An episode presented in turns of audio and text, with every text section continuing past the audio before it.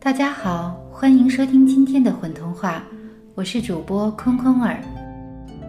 大家好，我是陈老师，是故事里的泥巴虫，是今天童话里的露珠小人周游。我是雅策君，在故事里扮演的是蚯蚓大叔。今天我们给大家带来的是梅子庆的原创童话《泥巴虫》。童话里的主人公泥巴虫有着不肯服输的性格，他坚持要唤醒一颗不愿发芽的种子。那么他都做了哪些努力呢？一场透彻的春雨过后，泥土变得松软起来，散发着好闻的清香。住在地底下的泥巴虫从漫长的睡眠中苏醒过来，他伸伸胳膊，扭扭腰，接着咦哦练起了嗓子。没错，泥巴虫就要投入工作了。接下来的日子，泥巴虫要用美妙的歌声唤醒一颗颗沉睡的种子。他是这样唱的：醒来吧，醒来吧，去和小雨玩游戏，去和春风学舞蹈。种子们听到泥巴虫动听的歌声，陆续醒了过来。他们用尽全身的力气冲破黑暗，露出尖尖的小脑袋，好奇地打量外面的世界。看着自己的劳动成果，泥巴虫很是满意。不过他的工作也不总是一帆风顺。这一天，泥巴虫就遇到件棘手的事儿。有一颗种子，无论它怎样歌唱，就是不肯醒来。泥巴虫对着种子仔细瞧看，好看的心形，颜色红润，闻气味儿也并没有异常。泥巴虫拿出一个类似听诊器一样的东西，放在种子身上，用手嘣嘣嘣地敲一敲。随后泥巴虫得出结论：很健康嘛。这可让泥巴虫犯了难。不过他可不是那么容易认输的人。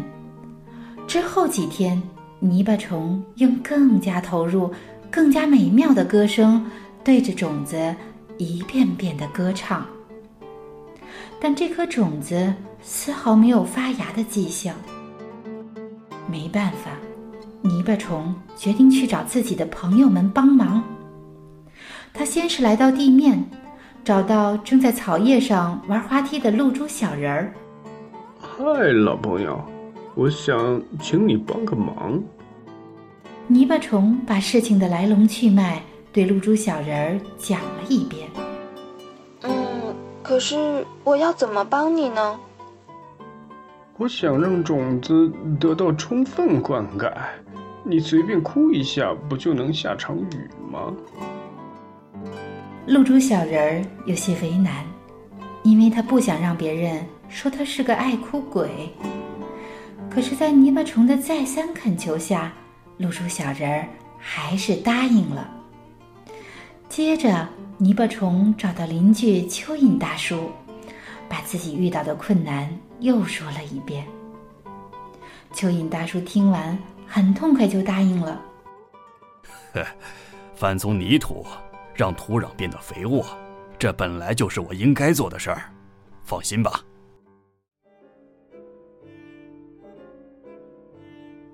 这一下好了，有了朋友们的帮忙，再加上泥巴虫的努力，那颗种子总该醒来了吧？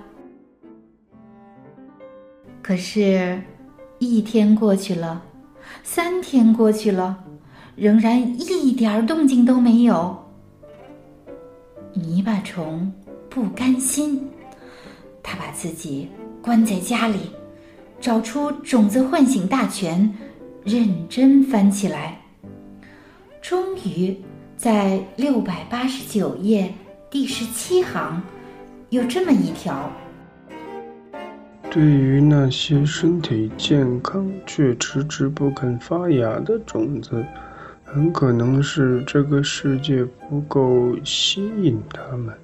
这时讲一些新鲜有趣的事给他们听，用笑声灌溉他们，比一遍遍唱唤醒歌好几百倍。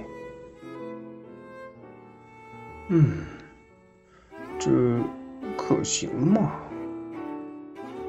泥巴虫心里嘀咕，但他还是决定试一试。很快，泥巴虫就开始到处搜集好玩有趣的事。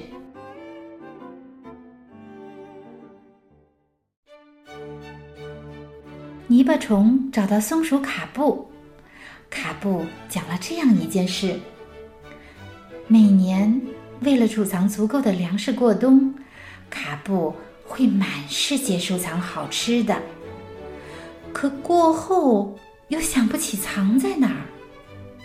那天实在太饿，在路过一个树洞时，他发现里面满满都是诱人的榛子。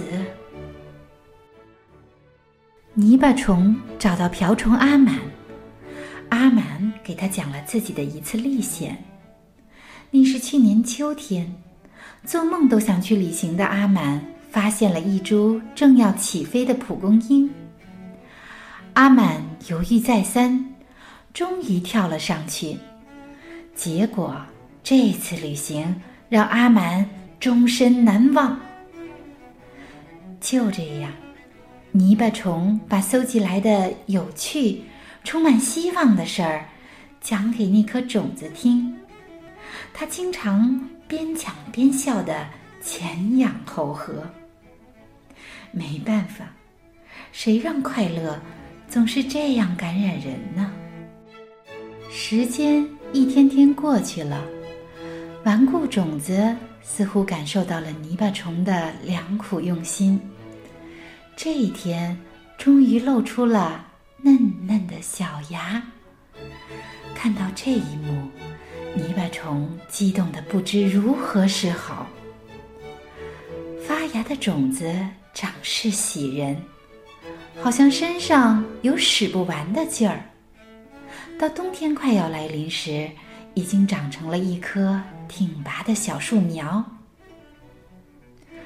没事的时候，泥巴虫会坐在树下美滋滋地想：这家伙长得可真快，等我一觉醒来，它会不会已经长成一棵参天大树了？它会不会开着好看的花儿，结好吃的果子？